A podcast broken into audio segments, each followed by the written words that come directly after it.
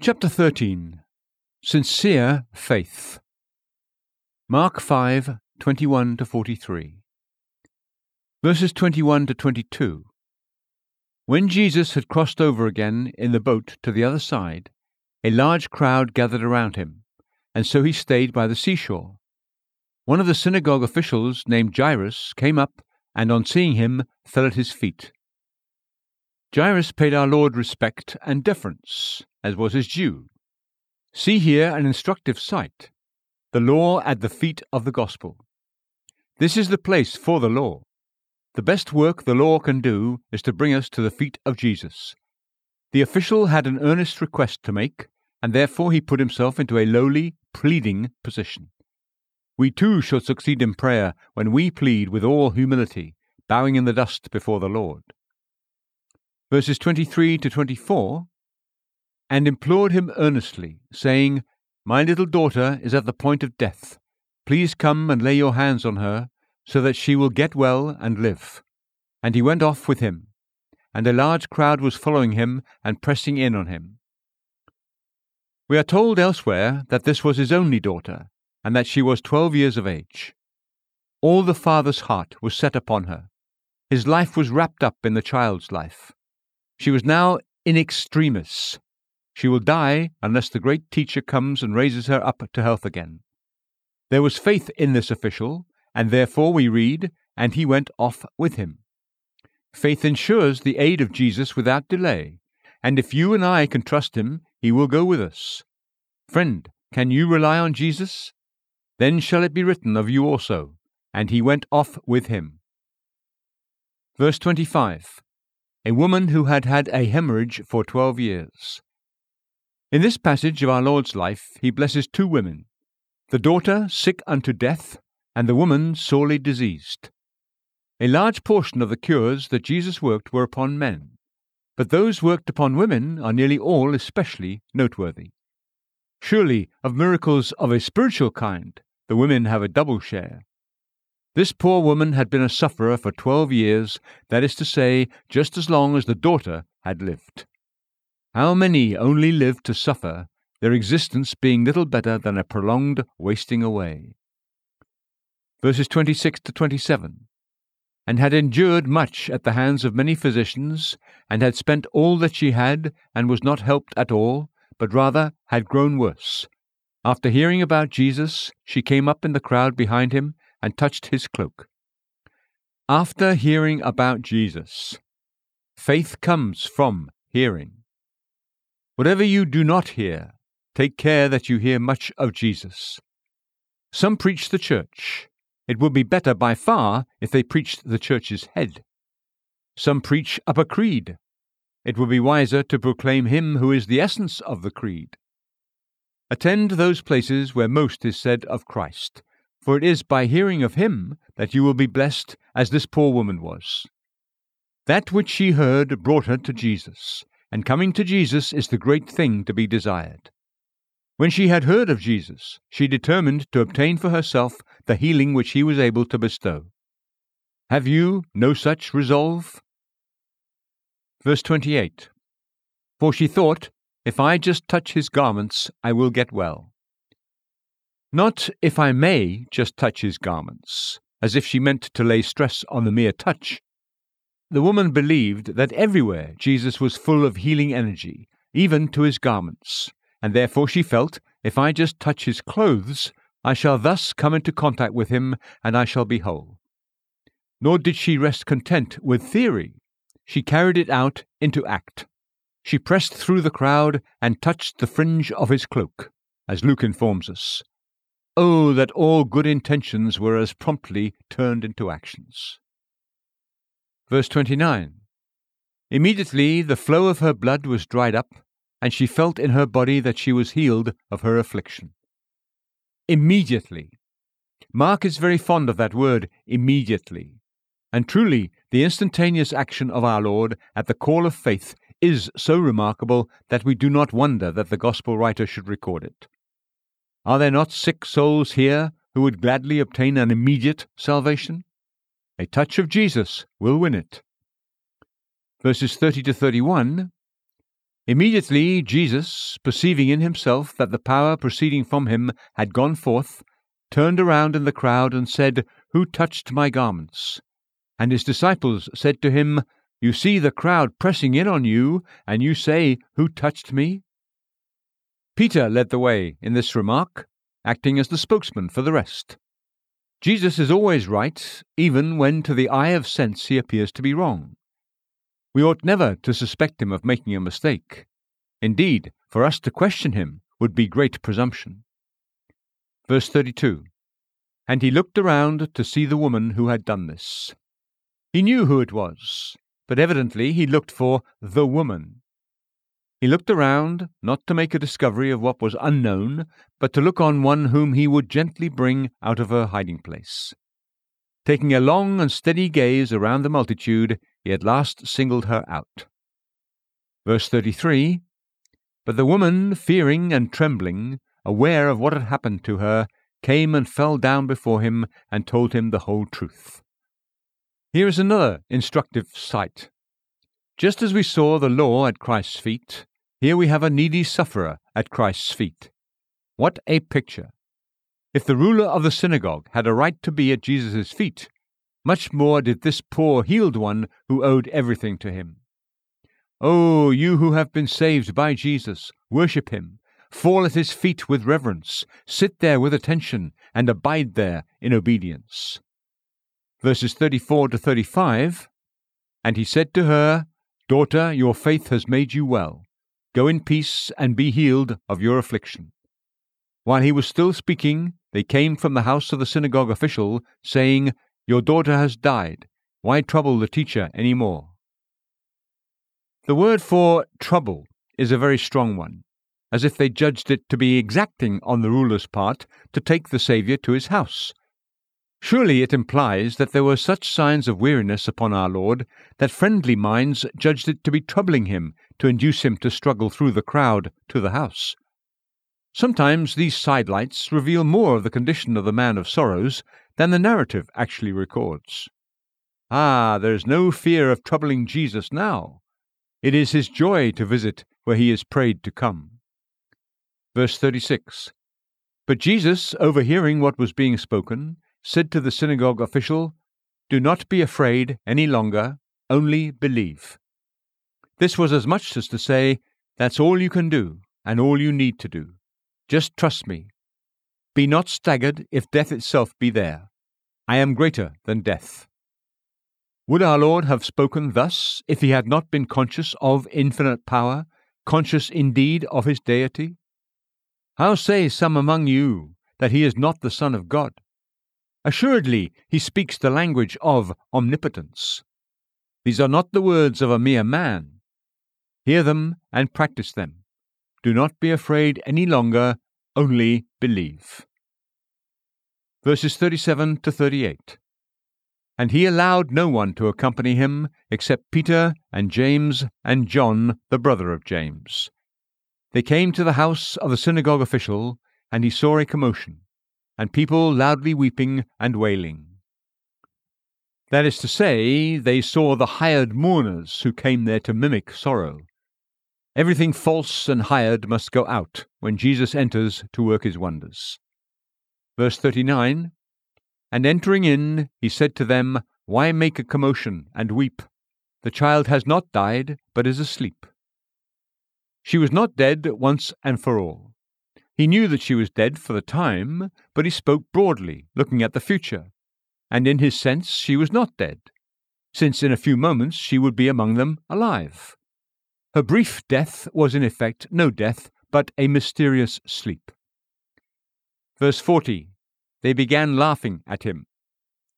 How this sentence ought to encourage any who, in doing right, meet with condemning words and reproach.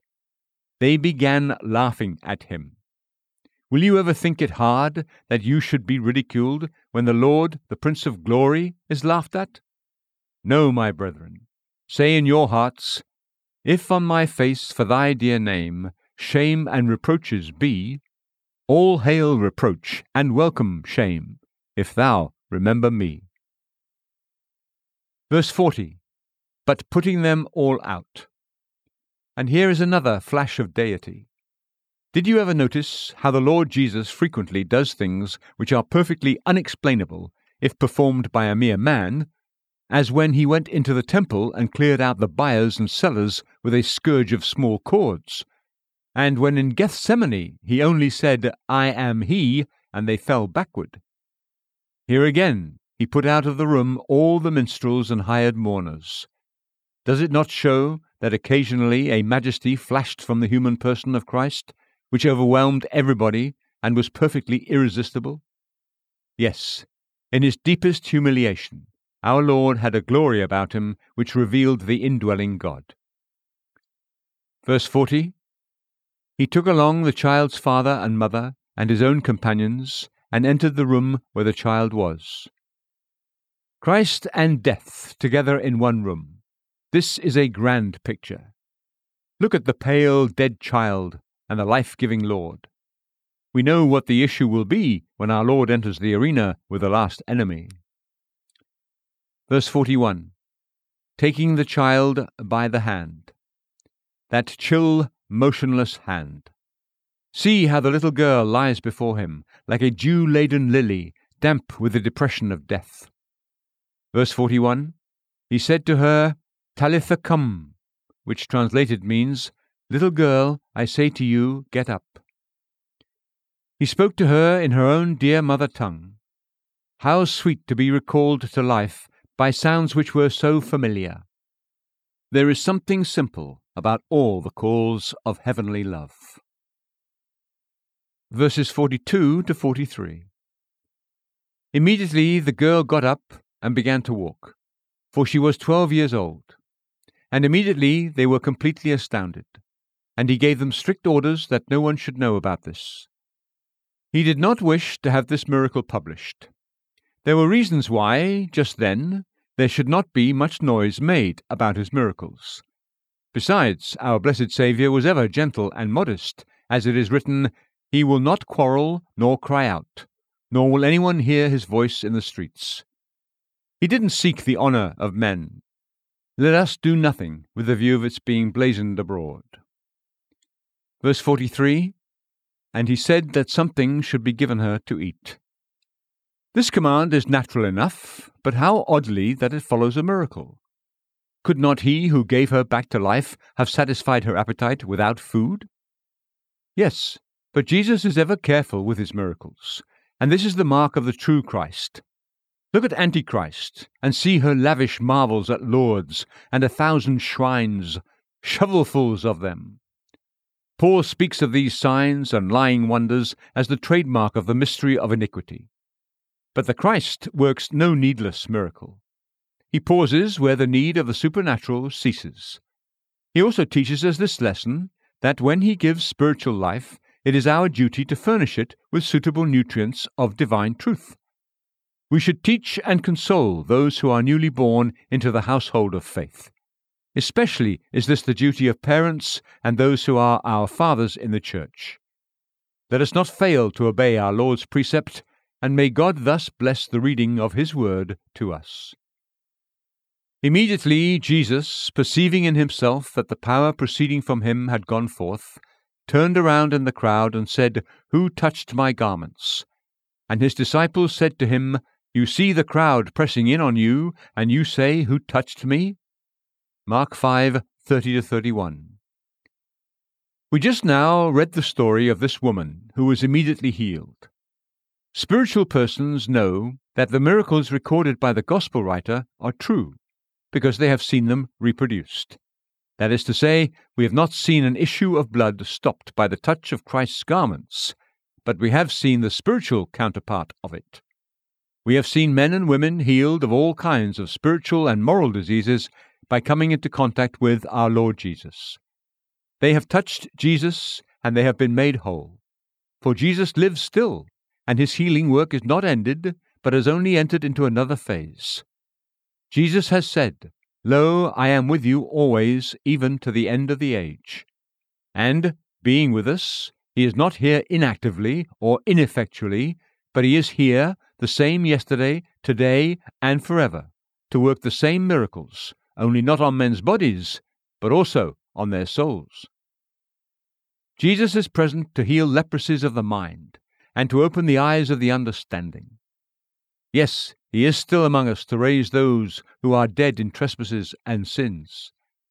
Though we live in a great hospital for lepers, yet are we comforted because we see that Jesus walks the hospitals and still heals on the right hand and on the left all those who come in contact with him. At the sight of his wonders of grace, we cry out, as they did in the days of his flesh, "He has done all things well."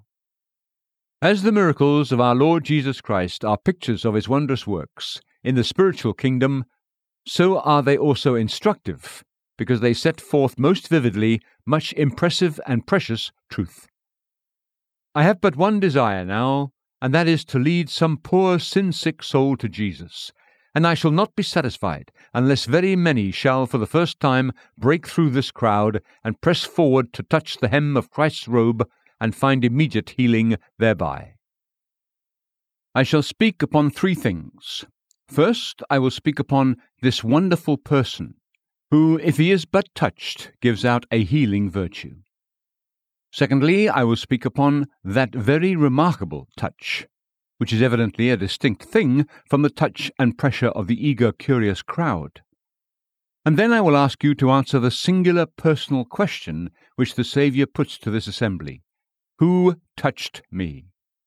Perhaps some are here today who shall be able to say with trembling assurance, "I touched him, and he has made me whole."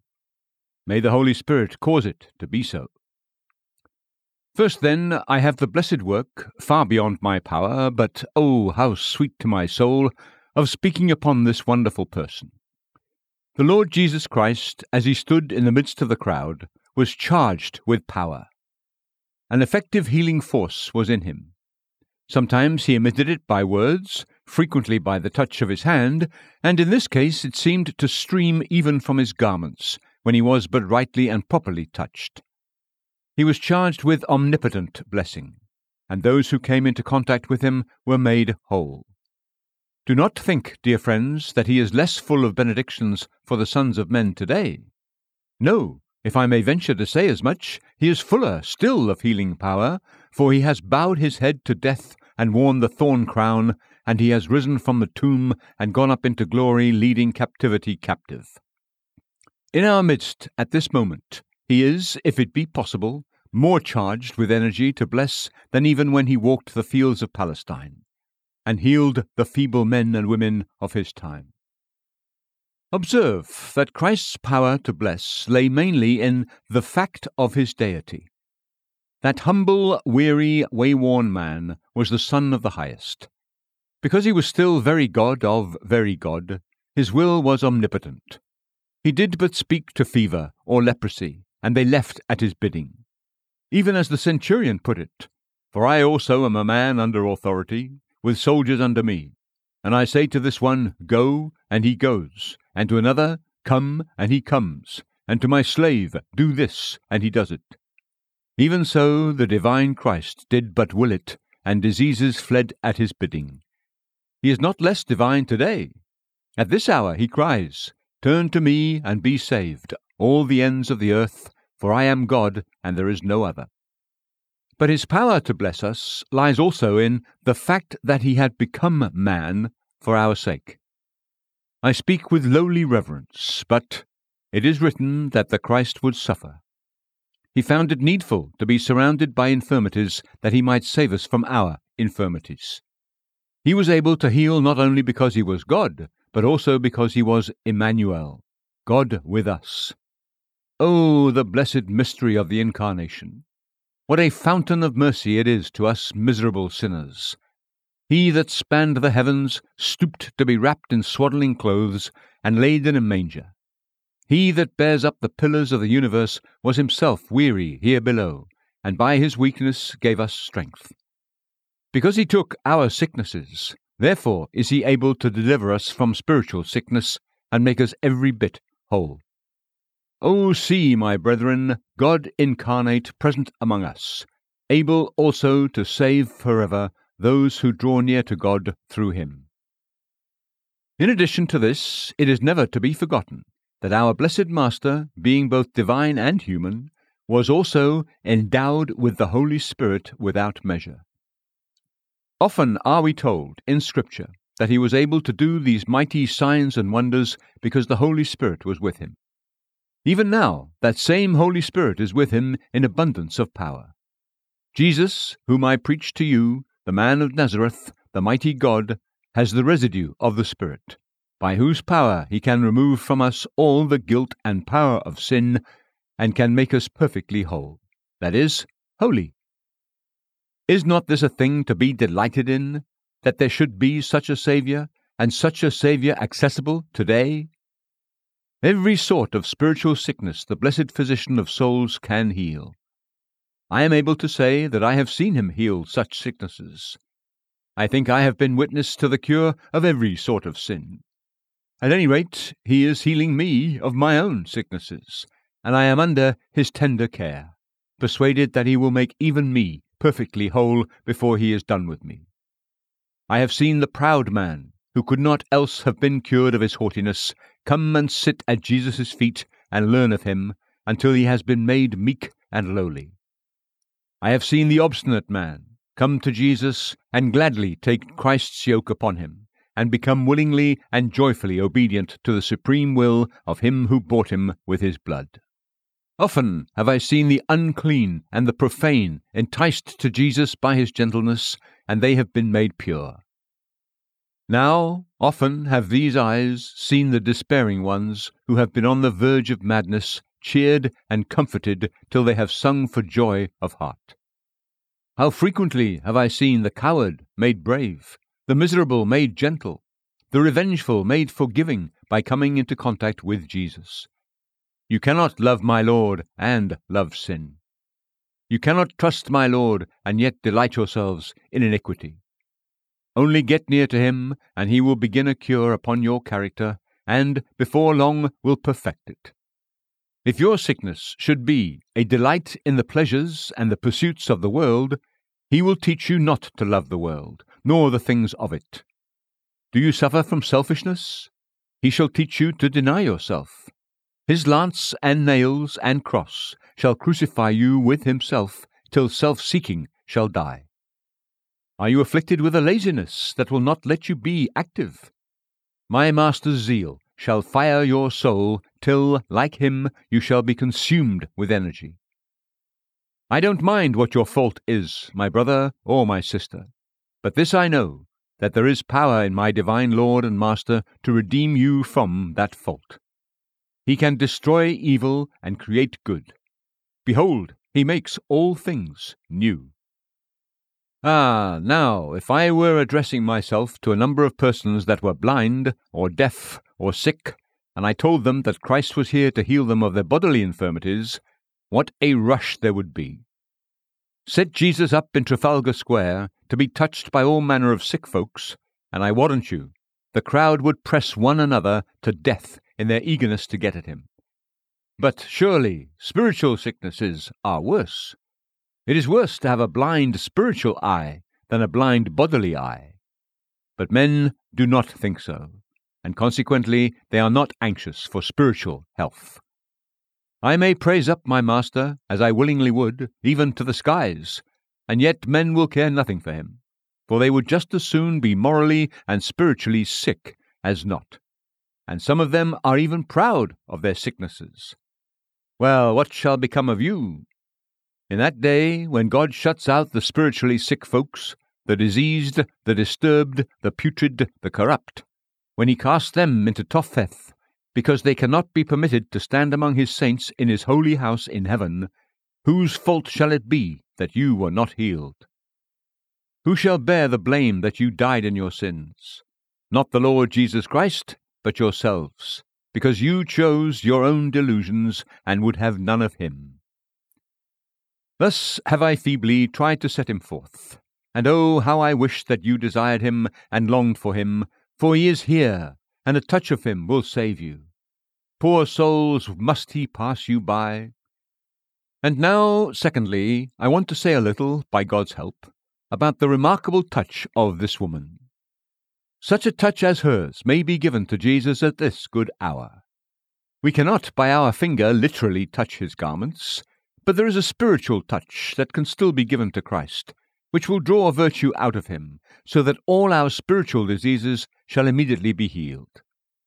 This contact is not always described in Scripture as a touch. Sometimes it is represented as hearing. Incline your ear and come to me. Listen that you may live. There is a link between you and me today in the fact that I speak and you hear. Well, a spiritual connection, of which this is the analogy, if it be set up between Christ and you, will cure you of your sin. Sometimes this contact is described as being formed by a look. This is the favorite symbol. Turn to me and be saved, all the ends of the earth. It is apparently a very meager connection, which is set up by a glance, and yet, if you have such a contact between you and Christ as the eye made between the dying Israelite and the brazen serpent, it will save you. Here, in this narrative, the contact is symbolized by a touch. The patient, by her touch, was linked with Jesus and felt in her body that she was healed of her plague. Now, don't you wish to touch Jesus and be made whole, that is, holy? If you do, remember that the touch must be a voluntary one. If any of you were brought into a supposed connection with Christ when you were children, without consciousness of what was done, I charge you, do not put any confidence in the ceremony. Religion performed for you, when you were unconscious and gave no consent to it, cannot possibly save you. Whatever there might be in it, there is nothing saving in it. You must come into a voluntary union with Jesus if you would be made whole. It must be an intentional contact. Some were pressed against the Saviour as they pushed against each other, and as the crowd surged to and fro. But this woman was not driven against Christ without her consent. Oh no, she was eager to get at him. She pushed, she strove, and at last she reached the fringe of his garments, and a contact was established intentionally by her finger. She wished to be made whole, and she touched Christ with that view. You too must come to Jesus with the view of being delivered from the guilt, penalty, and power of sin, and you must get into contact with Christ with the intent that he should be your Saviour. I entreat you to see to this, and may the Holy Spirit lead you to do it at once. Oh, say you, but I don't know how to get into contact with the Saviour. The best way, the only way, is by believing in him. If you, today, say in your heart, I trust Christ to save me, there is immediately a contact between you and Christ of the right kind. You are the trusting one, and he is the person trusted in. There is a point of union between you and Christ, and this will save you. For there never was one yet that did wholly trust the blood and righteousness of Jesus without finding himself fully justified in so trusting. The rule of the kingdom is, it shall be done to you according to your faith. If your faith be only as a grain of mustard seed, if it is genuine faith, it shall work in you the cure of your soul's disease, and you shall live unto righteousness. The point of contact is a main consideration, and I pray you look to it. Do you not see that when the woman's finger touched Christ's garment, there was established at once a connection between the two, along which the divine virtue flashed? I won't illustrate this by electricity, for such an illustration will suggest itself to you all, but the fact is that faith sets up a contact between the sinner and Christ, and through this the healing virtue comes to us. Faith on our part is an act of reception. We agree to receive Christ as what God has made him to be, a propitiation for sin. We accept him as our Saviour, teacher, leader, ruler, and in all these senses he is ours. Whatever God the Father says that Jesus is, we agree that he is that, and we take him to ourselves to be all that to us. Especially since he has come to save his people, we accept him as our Saviour.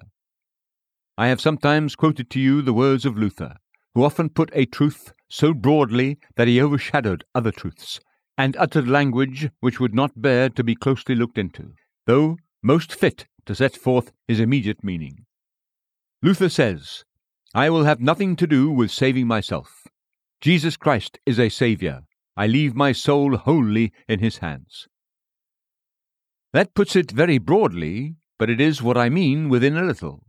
That is to say, you must just go and say, I cannot deliver myself from the power of sin, but I know that Jesus can deliver me, and I put myself into his hands that he may do it. When faith thus unites us to Jesus, the healing virtue will flow from him to us. "Oh, well," says one, "I've often heard you preach about being saved from sinning by Christ, but I don't feel that I can do anything." Just so. That is why I want you to get Christ to work in you and for you. "Oh, but I'm nobody." That is the very sort of person I delight to discover, that Jesus Christ may make you into somebody and say, somebody has touched me. A nobody is made into somebody when he once touches Jesus Christ. "Oh, but I am—" There will be no end to these objections, and therefore let me say plainly, never mind what you are. The question is, what is the Lord Jesus Christ?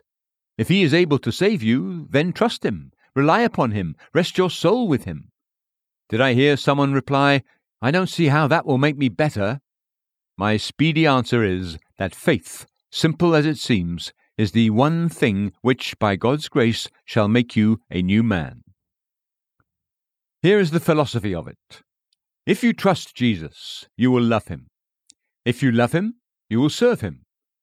Believing that Jesus has saved you, gratitude springs up in your heart and becomes the motive power by which a new life is begun and continued. I pray you try it. I do remember, years ago, when I tried the power of faith in Jesus.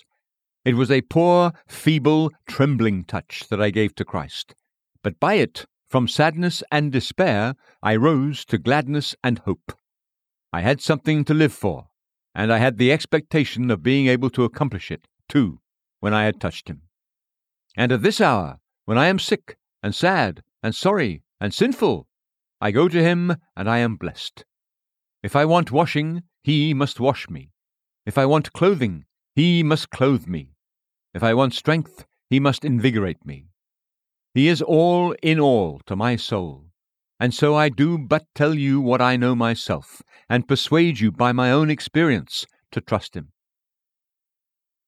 Lastly, the poor woman, having touched the hem of Christ's garment and being made whole, was about to slink away, when the Master asked the remarkable question which brought her to the front, so that she was obliged to confess what Christ had done for her.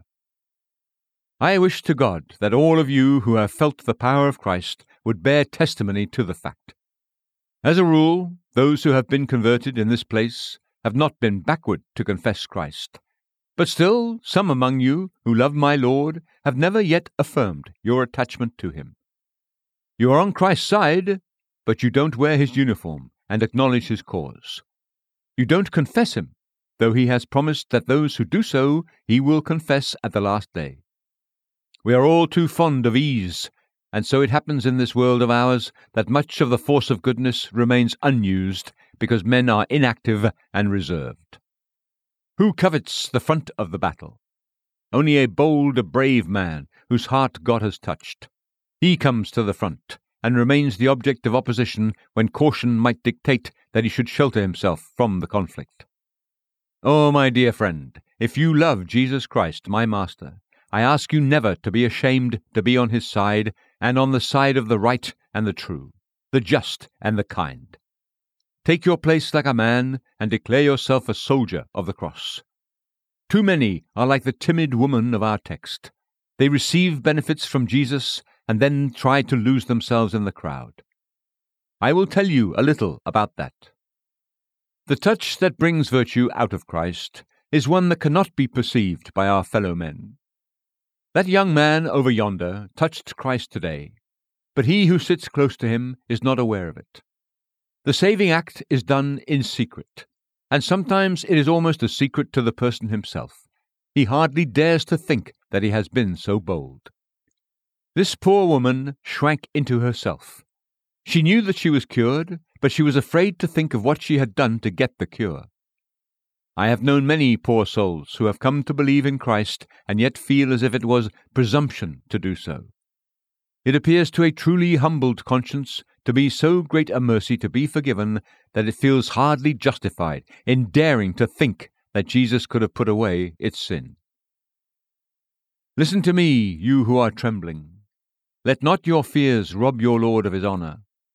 You must confess your faith, for Jesus loves that those whom he heals should acknowledge it. That's why he turned around and said, "Who touched my garments?" He delights in that tender declaration, wet with many tears. If you have done good to one of your neighbors, you think it hard if no word of thanks is spoken. I have known benevolence almost shriveled up for lack of gratitude. My master is not of such a temper, but still he welcomes words of humble acknowledgement. He loves to hear the bleating of the sheep which his shoulders have brought back to the fold. He loves that much, love which comes of having much forgiven. Do not, then, hold your tongue. If Jesus has indeed healed you, tell him of it, and tell his people of it to his praise. Such grace ought to be known. Is there anything to be ashamed of? For my part, I glory in being saved by Christ. If he that is a Christian is a fool, write me down among the fools. Say you not so, poor working brother? When you go into the workshop and they say, "These Christian people are a set of hypocritical Presbyterians," will you not answer, "Then put me down among them"? If your Lord and Master did not grudge to stand in the courtyard for you till they did spit in his face, what a coward you must be if you ever draw back from professing your faith in him out of a fear of ridicule. If he acknowledged your cause even unto death, never blush to be regarded as his follower. Let every cowardly thought be banished from your spirit. If Jesus saved you from going down into the pit and made you a new creature, never be ashamed in any company to say, "Christ has made me whole, and henceforth I am his." From that day, the healed woman and Jesus had instituted a friendship that never ended. They had conversed together, and their lives were openly linked together. Would you not wish the same thing to happen to you? To this woman, Christ said, "Go in peace." What a blessing she gained by being fetched out of her hiding place! For had she gone away without an open confession, she might often have been disturbed in mind by the fear that a stolen cure would not be permanent. The Master said, "Go in peace," and a profound calm fell upon her spirit, as when the seabirds sit on the waves and all the winds have fallen into a deep sleep. She was a happy woman from that day on, for Jesus had said, "Go in peace," and what could trouble her any more?